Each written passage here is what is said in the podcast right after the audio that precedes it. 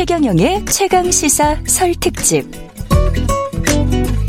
강원국 2호선의 대화가 필요해. 대화가 필요해. 대화가 필요해. 명절하면 하하 호호 대화의 꽃 떠올려지죠? 아니면 가서 무슨 말 하지? 아니면 무슨 말 들을까? 이렇게 걱정이 들기도 합니다. 물론 무슨 말 듣고 계신 분들도 있을 것 같은데요. 이게 지금 언택트 명절이라 이게 어떻게 해야 되나 이번 명절은 이런 여러 가지 생각을 할 텐데요. 오늘 그런 이야기를 해보겠습니다. 최경령의 최강 시사 설 특집 강원국 2호선의 대화가 필요해. 예, 강원국 대통령의 글쓰기, 강원국의 글쓰기, 또 KBS 일라디오 말 같은 말에 강원국 작가 나와 계시고요. 안녕하십니까? 예, 안녕하세요. 예. 예. 그리고 현대인의 마음을 참 잘 만져주시는 상담 전문가십니다. 예, 이호선 교수님 나와 계십니다. 안녕하세요. 아, 별다른 책이 없어 소개가 짧은 그러나 강원국 작가님과 함께 아, 하게 된 영광의 어, 강원도 출신 이호선입니다. 아니, 그, 저 제목이 강원국 예. 이호선 이렇게 하면 안 되고요. 이호선 강원국. 예. 예. 그러니까 왜요? 그, 예? 예. 기억리운 순이 아니는 우리 이호선 교수님이 훨씬 지명도도 높으시고 예. 오늘 또 큰 활약을 보여주실 거기 때문에 아, 그렇게 말씀하시면 저 매장 됩니다. 이게 지금 연장자 순인가요? 기억리운 순인가요? 뭐 연장자 기억리운 순이면 이게 예. 맞고요. 아 예. 그런데 뭐 우리 강원국 작가님 다음에 강원도의 이호선이니까요. 저도 강원 것 같습니다. 예, 강원 국이 이제 강원도의 그, 그, 강원의 국이거든요. 아, 진짜로요? 아. 이제 강원국 처음에 검색하면 강원도에서는 국제 행사만 주로 뜨거든요. 아, 강원 국제 박람회 이런 거 주로 뜹니다. 어, 저는 참, 이, 실제 고향은 강원도는 아니시죠? 아, 그건 아니고, 네. 전주고요. 아, 근데 뭐 강원도가 낳은 정말, 그, 대단, 어, 인재세요? 어, 이호선 아, 교수님. 제가 볼 때도 그런 것 같습니다. 네. 이번 언택트 명절은 어떻게 보낼 계획이신지 모르겠습니다. 두 분은. 저는 뭐 며느리인데요. 어, 예. 행복한 설입니다. 안 가거든요. 너무 좋습니다. 전혀 안 가시는 TV가 엇갈리나요? 어, 예. 어, 저희 시어머니께서 야 그래도 이번엔 만나야 되지 않냐 하시길래 예. 어머니 그럼 함께 만나 코로나로 고통 받으시겠어요? 아니면 예. 다음에 만나 행복 두 배로 하시겠어요? 그랬더니 저희 어머니께서 말을 말자 하고 그러셨어요. 아니 저희는 원래 이제 그 음, 설하고 추석을 콘도에서 늘 보냈어요. 아. 이제 각 그 삼남 일녀인데 네. 각자 이제 음식을 장만해 와서 음. 어, 거기서 이제 뭐 부담이 없고요. 예. 어느 한 집에 이게 몰리지 않으니까 음. 부담도 없고 저희 아내 같은 경우는 그러니까 그걸 되게 즐겼어요. 음. 기다리고. 아. 우리 아버님이 이 방송을 듣고 계시기 때문에 우리 아버님은 KBS를 켜놓고 사세요. 아, 예. 특히 이제 이 방송 끝나면 말 같은 말이 나오기 때문에 아. 네, 저의 예. 그게 나오기 때문에 늘 켜놓는데 예. 아내는 이번에도 정말 서운해하고 어. 예, 아버님을 꼭 뵈야 되는데 아. 예, 그래서 그 속마음은 잘 모르겠지만 아, 지금 속마음을 말씀을 하시는 건지 그냥 겉으로 말씀하시는 건 아, 진짜 속마음. 보통의 경우는 이제 속마음일 예. 수도 있고 이제 예. 지령일 수도 있고요. 아, 정치적인 발언일 수도 있고. 아니, 예전에는 예. 저는 예. 전주에 이제 내려갔거든요. 아, 버님이 네. 지금은 서울 근교에 와 계신데 음. 전주에 내려가는 길이 뭐 늘 한 10시간 이상 어. 차를 타고 가야 됐죠. 근데 그게 그렇게 기다려지고 설레고 예. 어, 그랬거든요. 예. 이제 더 옛날에는 우리 이제 설 때 되면 설빔, 설빔도 네네. 있고 영화 한 편 보고 아, 그다음에 이제 뭐 맛있는 거 예. 많이 먹고 그래서 또 기다리고 세뱃돈, 어, 세뱃돈 네네. 기다리고 그랬는데 저는 나이 들어서도 이제 계속 명절이 기다려졌어요. 아. 근데 이번 작년 이게 저 추석부터 음. 이제 그게 안 되면서 음. 좀 서운해요, 정말. 아. 점점 근데 코로나 19 이전에 또 부터 점점 그렇게 돼가는 것 같습니다. 고향이라는 개념이 그렇죠. 점점 멀어지는 것 같은 그런 느낌? 그렇죠. 아무래도 근데 이게 참 저도 명절이 쉽지 않은 며느리 중에 하나인데 예. 그럼에도 불구하고 또 가지 말라 그러니까 또 은근 가고 싶은 게 있어요. 이상하게 아. 하지 말려면 자꾸 하고 싶더라고요. 그건 원래 지금 그 원래 음. 준비된 멘트가 아니고 제 말을 듣고 뭔가 지금 내가 굉장히 코너로 몰리고 있다고 생각을 어, 제가 볼 때는 건가요? 의심이 많으신 것 같아요. 어, 어. 근데 실제로 가지 마, 저희가 벌써 작년에도 저희는 음. 작년에도 설을 안 했어요. 그리고 예. 올 작년에 추석도 안 했잖아요. 그리고 음. 이번에 또 다른 설을 맞게 됐잖아요. 그런데 저희 이제 부모님이 워낙에 연로하시니까 예. 양쪽 부모님이 다 이제 아버님들 같은 경우에는 다 아, 90이 넘으셨어요. 그러니까 음. 보고 싶기도 하고요. 그리고 조금 왜 어른들이 가지고 있는 약간 그 빈 마음이라는 네. 거를 저희가 알고 나이가 들면서 그 자리가 어떤 것인지 가끔씩 들어갔다 나와 보니까 또 가지 말라니까 또 은근히 가고 싶고 음. 그냥 늘 볼 수 있는 사람도 괜히 더 보고 싶고 그런데요. 일단 시댁은 안간이 좋네요. 아니 근데 작년 설은 코로나가 없었는데 작년 설에도 그 저희가 이제 뉴스를 또 듣고 하고 네. 그러잖아요. 네. 그러니까 아 이게 약간 팬데믹 얘기까지는 그때는 안 나왔었는데 음, 직전이었습니다. 직전이었어요. 직전. 그런데도 네. 그때 약간 설왕설래 말들이 좀 많았고요. 음. 또 저희는 또 아는 분들이 중국에 계신 분들이 계셨는데 아. 굉장히 소식을 좀 가깝게 들었어요. 아, 그래 예. 옳다구나. 약간 옳다구나 하기도 했고 어 이제 걱정도 좀 많이 됐죠. 그러면 옳다구나라니요. 음. 예. 걱정이 많이 됐죠. 우리 어머니 사랑합니다. 명분이 확실치 않습니까? 5인 이상 집합금지 이게 근데 집에서 되게 궁금한 게 집에서 아파트에 모여 있다. 5인 이상. 네. 그럼 그것도 안 됩니까? 그건 되, 되는 거 아닙니까? 5인 이상 가구 수가 가구원 수가 5인 이상인 사람들도 있을 텐데. 제가 알고 있기로는 그쵸? 주민등록 예. 상에 예. 거주자는 함께 있어도 괜찮은데 아. 그게 아닌 경우에는 4인까지만 예. 함께 할 수 있고 예. 5인부터는 안 되는 걸로 그렇게 알고 있어서 그 대신에 그래서 통화하거나 뭐 전화 통화하거나 특히 요새 이제 영상 통화 이런 거 많이 하시지 않습니까? 네네. 그거 할 때도 뭐 어떤 말부터 꺼내야 될지 어떻게 이야기를 해야 될지 이런 것도 좀 서툴러요.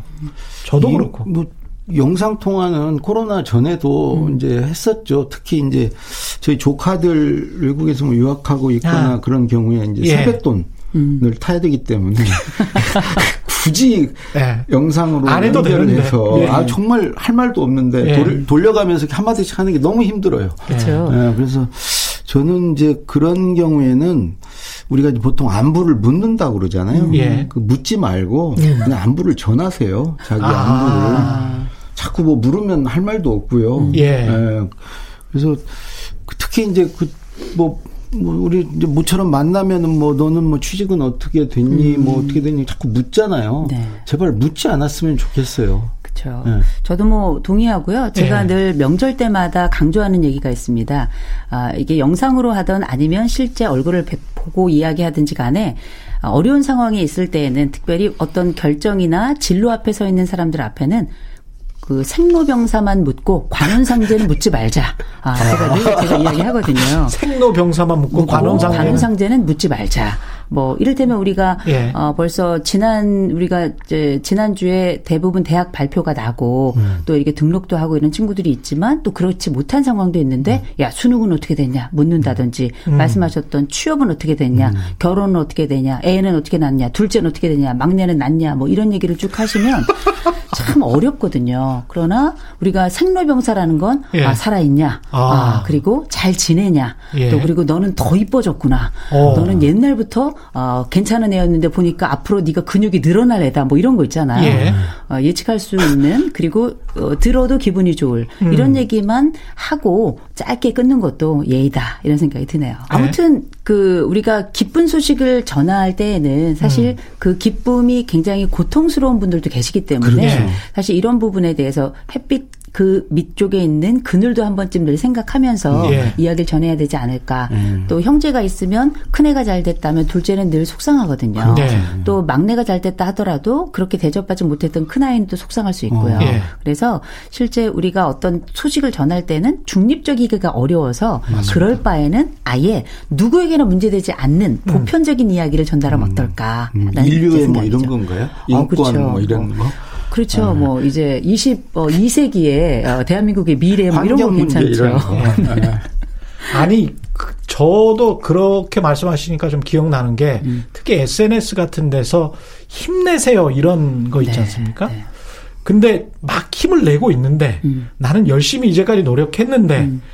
더 힘을 낼 수가 없는 상황인데 음. 힘내세요라는 그 부호도 있어요. 무슨 그쵸. 예 SNS 상에 음. 힘내세요 또는 직접 힘내세요라고 쓰시는 분들도 있는데 그럴 때는 진짜 힘든 사람들한테는 굉장히 그게 짜증이 되더라고요. 음. 그 원래 우울증 예. 걸린 사람에게 해서는 안 될 말 중에 대표적인 게 힘내라. 음. 음. 다 네가 하기 나름이다. 음. 어그 화이팅 네. 이런 말 정말 네. 그러니까 화이팅 하고 있는데 네. 네. 힘 힘을 내려고 해도 지금 세상이 안 되는데 뭐 이러면 요새 청년들이 제일 싫어하는 그 사자성어가 주마가편이라고요. 주마가편 달리는 말에 채찍을 때리는 예.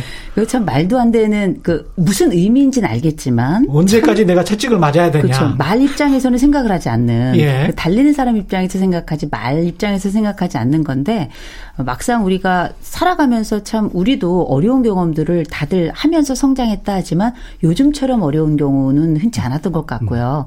무엇보다 항상 고통은 당사자에게 백이잖아요. 아무리 주변에서 야 나 때는 말이야 뭐 그건 별거 아니야 살다 보면 별일 다 있어 하지만 고통은 당사자에게 늘 100개 수준으로 다가가기 때문에 참 이런 것들에 대한 배려가 조심스럽고 또 힘내라는 말보다 그냥 어 우리 기프티콘 같은 거 많이 있잖아요. 그런 네. 거나 하나 보내주는 굳이 말로. 네, 아, 그럼요.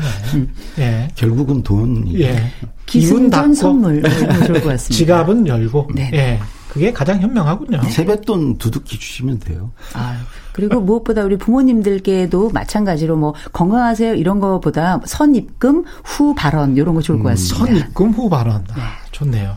SNS에서 불특정 물론 뭐 셀럽이 다들은 아니지만 그럼에도 불구하고 여러 사람들한테 어떤 축하의 메시지, 설 잘 지내시라 이런 메시지를 보낼 때도 천편일률적이어서 뭔가 고민을 하게 되는데 아 제발 그것 좀 하지 마세요. 그 정말 수치인 불명한 그 아예 하지 말아라. 특정 다수를 대상으로 한 아예 하지 말아라. 아, 정말 오염 공해예요. 아, 그러니까 요즘에는 재난 무슨 문자도 많이 들어오고 그러는데 음, 띵동 띵동 네. 음. 아. 그냥 나한테 보낸 게 아니에요. 그냥 음. 모두한테 보내는 음. 음. 무슨 뭐 새해 복 많이 받아라 뭐하라 이런 것은 아 정말 짜증이 나요.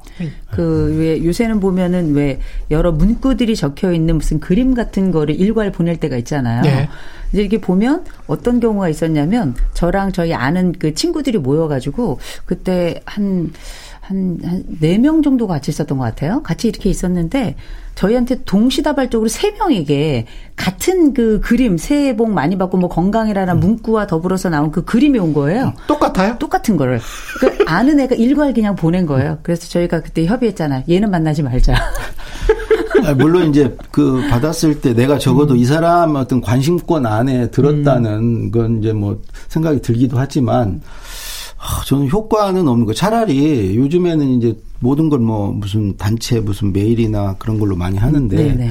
예전에 우리 했던 우리 옛날에 연합장 손으로 쓰고 그치, 손으로 크리스마스 카드도 이렇게 골라가지고 쓰고 그런 거 있잖아요. 그 한두 줄이더라도 음. 그런 거 보내면 요즘 오히려 감동 감동이죠. 네. 저는 사실 오늘 하나 저 우리 강 작가님 오셨으니까 음. 꼭 여쭤보고 싶은 게 있었어요. 사실 엄청난 글들을 쓰셨고 대통령의 글쓰기 정말 전 국민이 알고 이제 세계적으로 도 알려진 책인데 예. 뭐 회장님의 글쓰기도 있고요. 근데 사실 저희가 제가 궁금한 건 해보고 오셨나?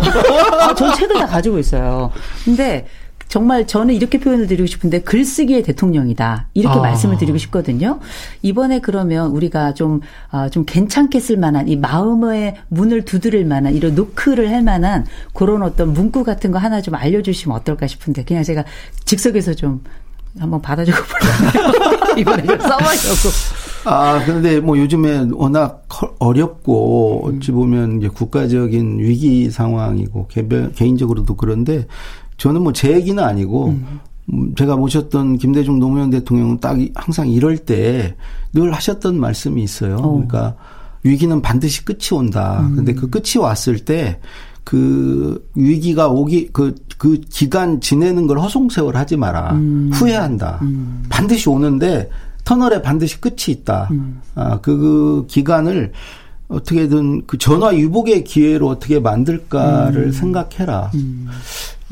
그래서 저도 이제 요즘에 코로나로 강의도 다 끊기고 뭐 여러 가지 이제 저희 요 이제 가족이 셋인데 셋이 네. 다 집에서 놀아요. 아들 도 이제 90년생이고 이제 그런데 취직이 안 되고 음. 그다음에 이제 그래서 셋이 다 노는데 90년생이면 아 취직이 서른이 넘었죠. 예. 네. 너무 어렵죠. 어쨌든 뭐 이것도 이제 다 잠깐이라고 생각하고 열심히 음. 음. 이제 그 강의 없는 대신에 그 책도 쓰고 음. 쓰고요. 이제 그렇게 네. 보내고 있습니다. 아니 안부가 궁금한 게 아니고요. 네. 어떤 말을 다른 사람들에게 써서 보내면 좋을까를 여쭤봤어요. 근데 근, 말씀만 들어도 네. 아 이렇게 해야 되겠구나 생각은 확실히 네, 드네요. 마무리는 음. 잘 하시네. 네. 잠시 노래 한 곡 듣고 와서 이야기 더 나눠보겠습니다. 더 자두의 대화가 필요해. 여러분, 저로 말할 것 같으면 KBS 일라디오 최경련의 경제쇼 진행, KBS 탐사보도팀 미디어 포커스, 한국 탐사 저널리즘 센터 등에서 방송위원회 이달의 프로그램상 등 다수 수상했습니다. 한마디로 세상에 도움이 되고자 노력하는 최경련입니다. 매일 아침 7시 20분 세상에 이익이 되는 방송 최경령의 최강 시사. 저는 최경령 기자입니다.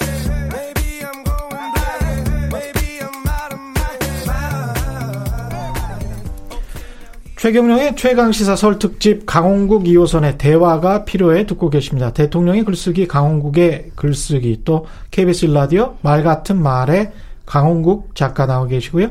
현대의 마음을 참 잘 만져주시는 상담 전문가 이호선 교수 나와 계십니다. 계속 이어가 보겠습니다. 아무래도 명절 이야기하면 또 세대 갈등 이야기를 안 할 수가 없는데요. 이 언론사도 그렇고 저 제가 저 방송기자연합회 저널리즘 특위를 하면서 음. 다른 언론사에 있는 제 또래 사람들을 많이 만났었거든요. 근데 그분들한테도 듣는 게 모든 언론사의 공통적인 지금 가장 큰 골칫거리는 세대 갈등. 음. 대기업에 계시는 상무님, 전무님들한테 듣는 말씀도 세대 갈등. 어떻게 해야 될지 모르겠다. 음. 내 대리님과 내 부하 직원을 어떻게 해야 될지 모르겠다. 똑같더라고요. 그러니까 이제 그 명절 때는 예. 다른 세대들이 같이 모이잖아요. 그렇죠. 우리 부모 세대, 우리 세대, 그다음에 자식 세대. 근데 요 세 세대가 어찌 보면 다른 나라 막 수백 년의 경험을 압축해서 경험한 세대예요. 음. 그리고 너무 달라요. 음. 어, 우리 부모 세대와 우리와 자식 세대가. 그러니까 어찌 보면 갈등이 있을 수밖에 없죠. 음. 갈등은 주로 이제 서로 다른 거에서 오잖아요. 음, 그래서 그래서 뭐 저도 이제 방법은 이제 모르겠지만 예. 음, 갈등은 불가피하다. 음. 아, 피할 수 없다. 음. 아, 일단 그런 생각이 드네요. 불가피하다. 뭐 저도 그거는 뭐 불가피하다고 보고요. 예. 저는 갈등이 일종의 진보를 위한 하나의 아, 뭐랄까 뜸들이기 과정이다 예. 아, 정도로 저는 보기 때문에 아니 자식 세대가 부모 세대들에 대해서 어, 가끔씩 어, 너무 이게 낡았다라고 얘기하지 않으면 인류는 어떻게 진보할 것인가. 음. 전 그래서 음. 세대 갈등을 저는 굉장히 긍정적으로 봐요. 음. 네. 다만 최근에 드러나는 양상들 중에는 이게 세대 갈등이 아니라 무례함이다. 라고 생각이 드는 여러 사회적 사건들이 벌어지니까 음, 예. 이를테면 뭐 전철에서 어 중고등 아이들이 그 노인들의 목을 이렇게 어, 그 우리가 이렇게 어, 하는 것처럼 예, 이렇게 하는 굉장히 놀라운 사건이 벌어져서 결국 이거는 어쩌면 그 중간에 끼어 있는 세대들이 네. 보여주었던 그 부모 세대들, 그 노년 세대들에 대한 하나의 부정적인 정서가 잘 걸러지지 않은 상태로 그냥 해석 없이 전달됐기 때문에 생겨난 현상이다 생각하고 이런 차원에서 그 세대 갈등이 나타나는 건 갈등이라기보기보다 이런 폭력적인 상황이 나타나는 건 참 안 좋은 일이라고 생각은 합니다만 예. 큰 의미에서 세대 갈등이 서로 의견이 다르고 음. 이 다른 의견에 대해서 어, 서로 조율점을 찾기가 좀 어렵다는 전, 거는 저는 역사적으로 늘 있어왔던 일이고요. 예. 또 이번 세대에 특별히 어, 요즘은 우리가 완전히 도구가 다른 세대잖아요. 예. 20세기 인간과 21세기 인간이 서로 분리가 되어서 어, 다른 매체를 사용하기 때문에 당연히 뇌도 다르고 문화적 시냅스도 좀 다르다고 봐요. 예. 그렇다면 어, 이런 갈등은 뭐 불가피한 것이다. 우리 강 작가님 말씀대로 불가피한 것이고 다만 이런 불가피한 그 갈등 사이에 우리는 어떤 새로운 진보를 꿈꿀까? 아, 그리고 이런 세대의 격차를 건강하게 양립할 수 있도록 하는 게 차라리 저는 이걸 중화하는 방식보다 더 중요하지 않겠나 싶어요. 세대 간 이게 갈등이 아니고 이제 세대 간 증오, 혐오로 이제 좀 있어요. 발전이 음, 게 사실 그 뭐 이런 말이죠. 뭐 틀딱충 아, 이제 네, 예. 노인충, 어른 세대 틀딱. 노인 네. 세대를 틀딱충이라고 음. 저기는 급식충이라고 또 하잖아요. 네. 어른 세대는 젊은 네. 세대를 그러니까 이게 저 보면은 저도 이제 직장 생활을 할 때 보면 우리 윗 세대들은 음.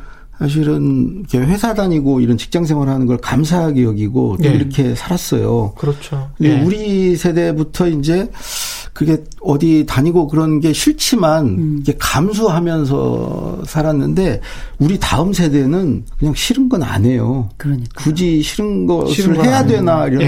그러니까 생각들이 굉장히 다른 거죠. 그렇죠. 예, 그래서 이런 생각들을 어떻게 좁히고 이렇게 할 것인가 서로를 이해할 수 있을까 이 고민이 있죠. 근데 저는 좀 걱정되는 게 그 이 세대 갈등의 근원에 또 언론도 좀 있다고 보는 게 세대 갈등을 좀 격화시키는 측면도 있더라고요. 특히 이제 빈부격차가 심해지는 시기 전 세계적으로 그런 상황이 지- 지난 한 2, 30년간 계속됐는데 그런 상황에서 그 세대별 격차도 심해졌지 않습니까? 그래서 부모 세대보다 가난한 세대가 최초로 등장하는 시기가 도래를 하니까 이 자식 세대, 청년 세대, 미래 세대 뭐라고 부르든 간에 이 친구들은 뭔가 뺏긴 것 같다는 상대적 박탈감이 있는 거예요.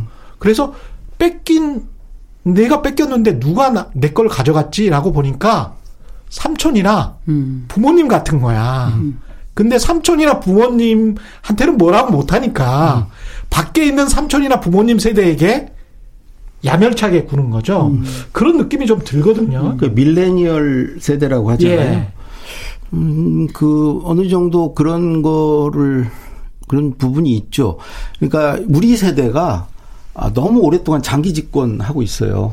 우리 오랫동안 그 세대 교체를 안고 있죠. 모든 예. 분야에서 정치나 경제, 사회적으로 60, 60년대생 있죠. 그렇죠. 예. 60년 전 저는 세대. 아닙니다. 청취자 여러분. 네. 예. 저는 아닙니다. 우리가 또 거기서 빠져.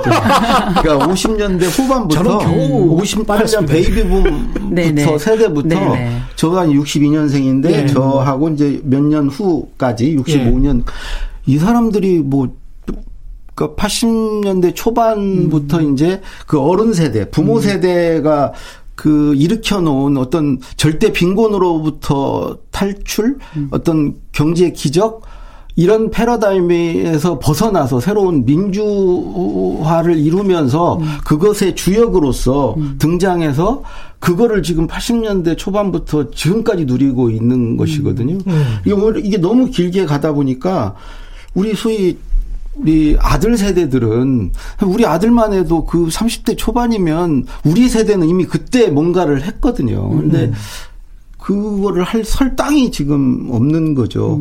그에 반해서도 노인 부모님 세대들은 우리가 기껏 다 이렇게 해서 먹고 살게 해줬는데 아니 이렇게 먹고 살게 해주는 과정에서 여러 가지 뭐 힘드셨어요. 있죠. 아니 이런 게 있죠. 예. 무슨 뭐 대기업 무슨 이런 어 재벌 문제도 있었고 여러 예. 가지 민주주의를 훼손하는 그 뭐 독재를 용인하는 이런 부분도 있었는데 그럼에도. 지금 다음 세대들이 예. 어, 그 자기네 공은 얘기를 않고 자꾸 과를 가지고 음. 막 얘기를 하고 그러니까 윗세대들도 이제 우리 세대에 대해서 음, 불만이고. 그것도 예. 상실감, 박탈감이 있고 음. 아랫세대는 아랫세대로 또 박탈감이 있는 거죠. 근데 예. 음. 이런 세 개 세대가 지금 공존하고 있으니까 서로 간의 어떤 불화, 갈등이 없을 수가 없죠. 이호성 그럼 교수님. 뭐 예. 말씀하신 대로 저는 그 언론이 예, 미친 영향이 좀 크다고 보는 게 첫 번째로는 세대 갈등을 처음부터 얘기한 게 아니라 세대 갈등을 논하기 위해서 마치 세대를 불러놓은 것 같은 음, 이런 느낌이 굉장히 맞아요. 크고요. 예. 그러니까 이건 뭐냐면 싸우라고 마치 어떤 하나의 장 안에 넣어둔 것 같은 느낌을 아주 한 지난 한 10년에서 15년 사이에 계속 이런 좀 부추기고 어, 부추기는. 면이 예. 좀 있었어요. 예. 그리고 또 하나는 어, 사실 말씀하셨던 것처럼 1차 베이비붐 세대들이나 2차 베이비붐 세대들이 어, 그 사이에 그 다음 세대를 위해서 뭔가를 해야 되는 역할을 좀 부진하게 한 것도 전 있다고 봅니다. 음. 워낙에 풍족했던 시대고 누리는 시대이기 때문에 그 이후 다음 세대를 위해서 우리가 어 떻게 해야 될 것인가에 대한 준비를 사실 풍부히 느, 알던 세대, 경험한 세대가 아, 더 준비를 해줘야 되는 게 맞는 세대요. 거거든요. 그러면 우리 세대죠. 우리? 네. 아, 네. 네. 네. 그런데 다음 세대입니까? 네, 저는 뭐 2차 베이비붐 세대니까요. 네. 근데 여하간 그런 과정들에 있어서 어, 지금의 기성세대들의 잘못 또 언론이 어, 했던 부정적 역할들은 분명히 있다라고 보이고요. 다만 참 안타까운 건 뭐냐면 어떤 세대든지 간에 서로의 모습을 경험할 수 있어야 거기에서 공감대도 형성이 되고 공감력이라는 것도 만들어지는데 각자 노년들에게 1대1로 만나보면 청년들에 대해서 너무 안타깝게 생각 해요. 음. 또 청년들을 1대1로 또 만나보면 부정적 정서도 있지만 전반적으로 나이가 들었는데 어떻게 하겠는가라고 음. 하는 안타까운 심정들을 또 토로를 하거든요. 예. 그런데 이게 집단이 되면 음. 완전히 다른 어, 상황이 벌어지는데 여기에는 누군가 어떤 주도하는 스피커들이 있다라는 생각은 명확하게 들고요. 음. 실제 우리가 한 집안에서 할아버지하고 어, 아버지하고 아들이 혹은 할머니와 또 엄마하고 딸이 함께 있을 때 그들이 과연 분쟁하는가? 사실 그렇진 않거든요. 그렇죠. 네. 그 세대들은 서로를 독려하고 힘을 주고 서로에게 어떻게 어, 도움이 될까를 고민하지 서로를 착취하는 과정으로 가지 않는데 음. 아, 지금 제일 문제라고 제가 느끼는 건 세대 간의 감정 착취를 너무 많이 하고 있는 것 같아요. 음. 이 감정 착취가 발생하는 데는 아마 지금 젊은 세대들이 느낄 때 이 부담이 너무 큰 거예요. 부양 부담이라는 게 네. 아직 부양을 하고 있지 않아요. 음. 그럼에도 불구하고 얘기 불안이 찾아오는 거죠. 네. 나 지금 하나 먹고 살기도 어려워서 결혼도 지금 망설이고 있는데 음. 지금 내가 만나지도 못한 내 조상들까지 부양을 해야 되고 음. 내가 지금까지 살아오면서 앞으로 뭐 살 날이 정말 너무나도 길고 그런데 언제 돌아갈지도 모르는 할아버지와 또 아마 까마득히 우리에게 부양을 얘기하고 있는 내 아버지 세대에 대한 이 두 세대를 부양한다는 것에 대한 얘기 불안이 지금 20대에게는 클 수밖에 없고요. 20대는 20대의 그 고통과 불안을 어 더 윗세대에 전달하지 못하고 있고요. 예. 윗세대는 현실적으로 겪는 이 고통에 대해서 아랫세대들에게 충분히 설명할 기회를 갖지 못한 것 같아요. 서로 화가 나 있지 음. 서로 얘기는 안 한 것 같아요. 그야말로 대화가 필요한데 서로에게 아직은 계속 화를 내고 있는 상태라 화가 나 있을 때는 서로의 진심이 전달이 안 되잖아요. 그렇죠. 요런 역할을 언론이 해야 되는데 음. 오히려 이제 약간 다른 방식의 음. 역할을 하고 있기 때문에 이런 부분이 좀 안타깝지 않은가? 그건 역시 기성세대, 흔히 말하는 지금 중년 청년들의 역할도 바로 이 세대들의 중간 다리 역할을 해줘야 되는데 어, 본인들 살기도 좀 어려운 상황이니까 사실 그 역할을 제대로 의무이지나 이나 방기하고 있는 건 아닌가라는 반성도 해봅니다. 교수님 말씀대로 사실 다 이해는 돼요. 음. 그렇죠. 어, 그 우리 부모님 세대도 충분히 이해가 되고. 그렇죠.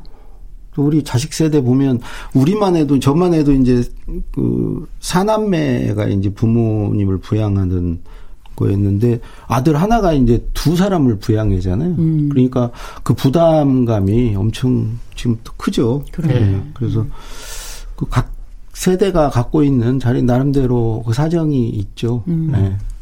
근데 교수님이 예기 불안 말씀하셨는데 미래에 대한 불안을 언론이 제가 좀 부추긴다고 생각하는 게 아주 객관적으로 보자면 윗세대가 산업화 세대든 민주화 세대든 간에 국민연금을 한 700조 정도 쌓아놨고, 음. 그리고 천조까지는 그냥 순증한단 말이죠. 그리고 사회보험, 각종 이제 4대 보험이라고 음. 우리가 하는 것들이 그 제도가 만들어지고 제대로 시행된 거는 사실 90, 90년대 초반이라고 음. 봐야 되고, 독일이나 미국처럼 한 100년 전부터 그렇죠. 이런 제도가 있었으면 역사적으로 경로정성 때문에 천천히 세대가 좀 나눠 갖는 그런 음. 상황이 되는 건데 우리는 바로 한 3, 40년 전에 음. 아주 안 좋은 상황에서 그런 게 정치적인 이유 때문에 생겼다가 음.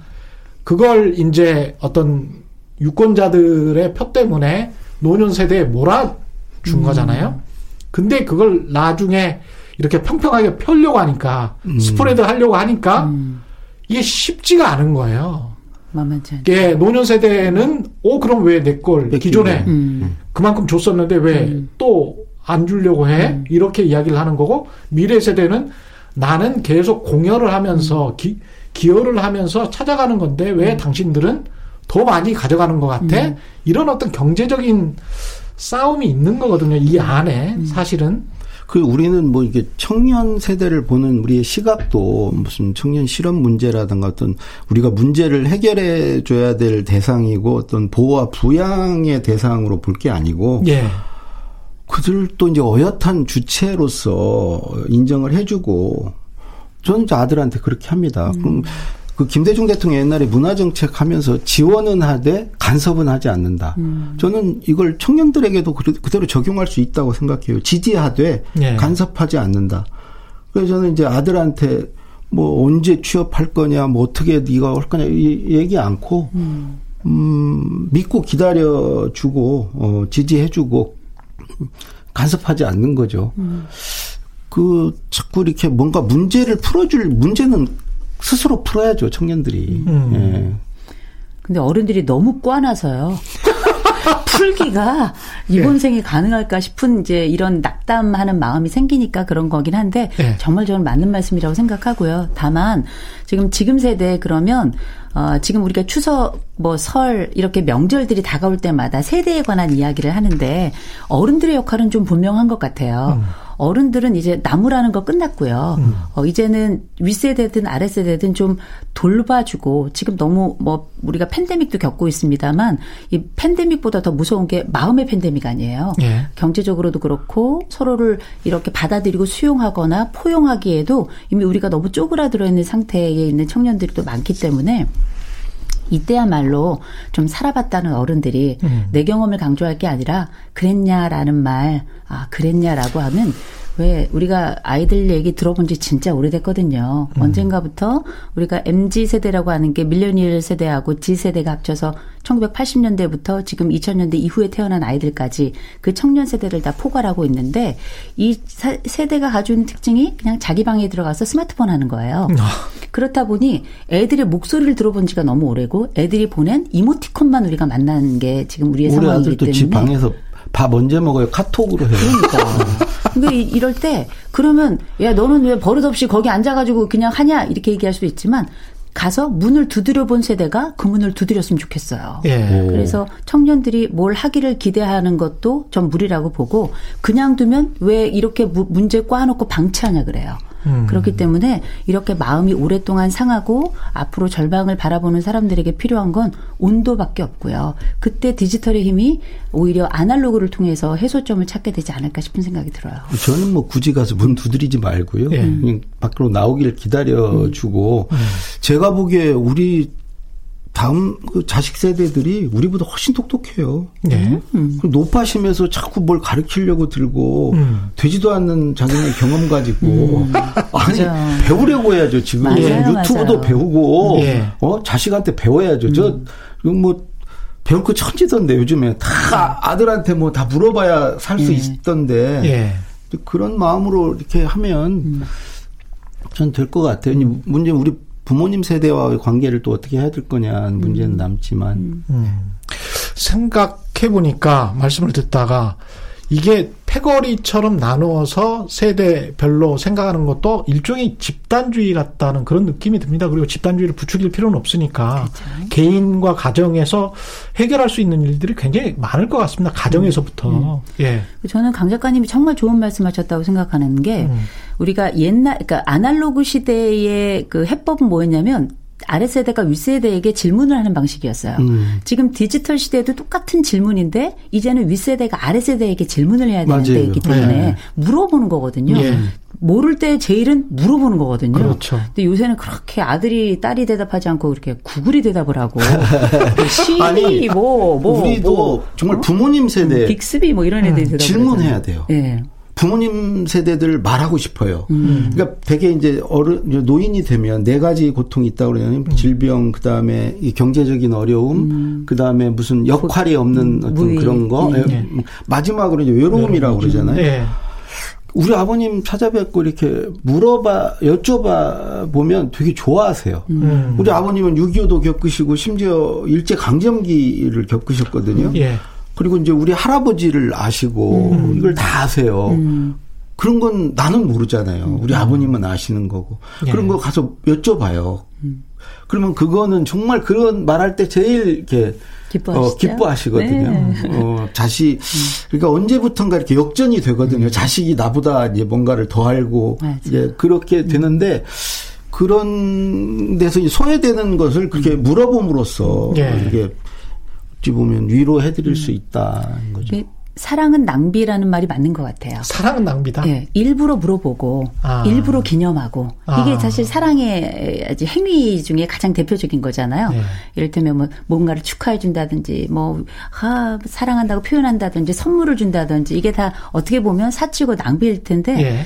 사치와 낭비가 없는 건 사랑이 아니라고 저는 생각을 하는데 예. 일부러 예. 찾아가서 시간 내서 질문 드리고 음. 알지만 여쭤보고 이런 과정들이 참으로 낭비 같지만 깊은 사랑이고 그게 어, 말 그대로 사람을 어떻게 묶어내는가를 보여주는 하나의 가장 상징적인 말이 아닌가 싶어요. 음. 저도 뭐, 그, 같이 모시고 살진 않지만, 그 2주에 한 번은 꼭 갑니다, 요즘. 음. 그래서. 여자시는, 어, 예. 그, 저 아파트 그 문고리에 여기 저 음식, 음. 그렇게 오는, 안 계시면 이렇게 오더라도 오. 2주에 한 번은 꼭 음. 갑니다. 제가 아는 분이 정말 명언을 하셨어요. 음. 그리고 실천을 하느라고 정말 애를 먹고 계신 분이 계신데 네. 이런 말을 가운으로 쓰셨더라고요. 옛날에 왜 뭐 일하지 않는 자는 먹지도 말라 이런 얘기를 효도하지 않는 자는 먹지도 말라라고 써서 이렇게 집에다 붙여놨대요. 근데 그걸 이제 자식들이 보잖아요. 근데 본인이 그걸 하지 않으면 자식들에게 면목이 없을 것 같아서 음. 그래서 부모님께 잘한다 이런 음. 얘기도 하더라고요. 아 때로는 이 낡은 아이템인 효도가 때로는 가훈이 되고 이게 하나의 실천 덕목이 되면 때로는 그게 다른 세대들에게도 덕이 되겠구나 이런 생각도 좀 아, 하면서 우리 모두가 언젠가 음. 노인이 되잖아요. 네네. 음. 음. 두 말씀 쭉 듣다 보니까 소통은 결국 생각이 아니라 실천, 음. 공감하고 실천하는 것 그런 음. 결론에 이르게 되네요. 예. 오늘 말씀 감사하고요. 지금까지 최경령의 최강 시사 설 특집 강원국 2호선의 대화가 필요해였습니다. 두 분 감사합니다. 고맙습니다. 고맙습니다. 예. 오늘은 노래 들으면서 일부 마무리하겠습니다. 서인국과 정인지가 함께 부릅니다. All for you.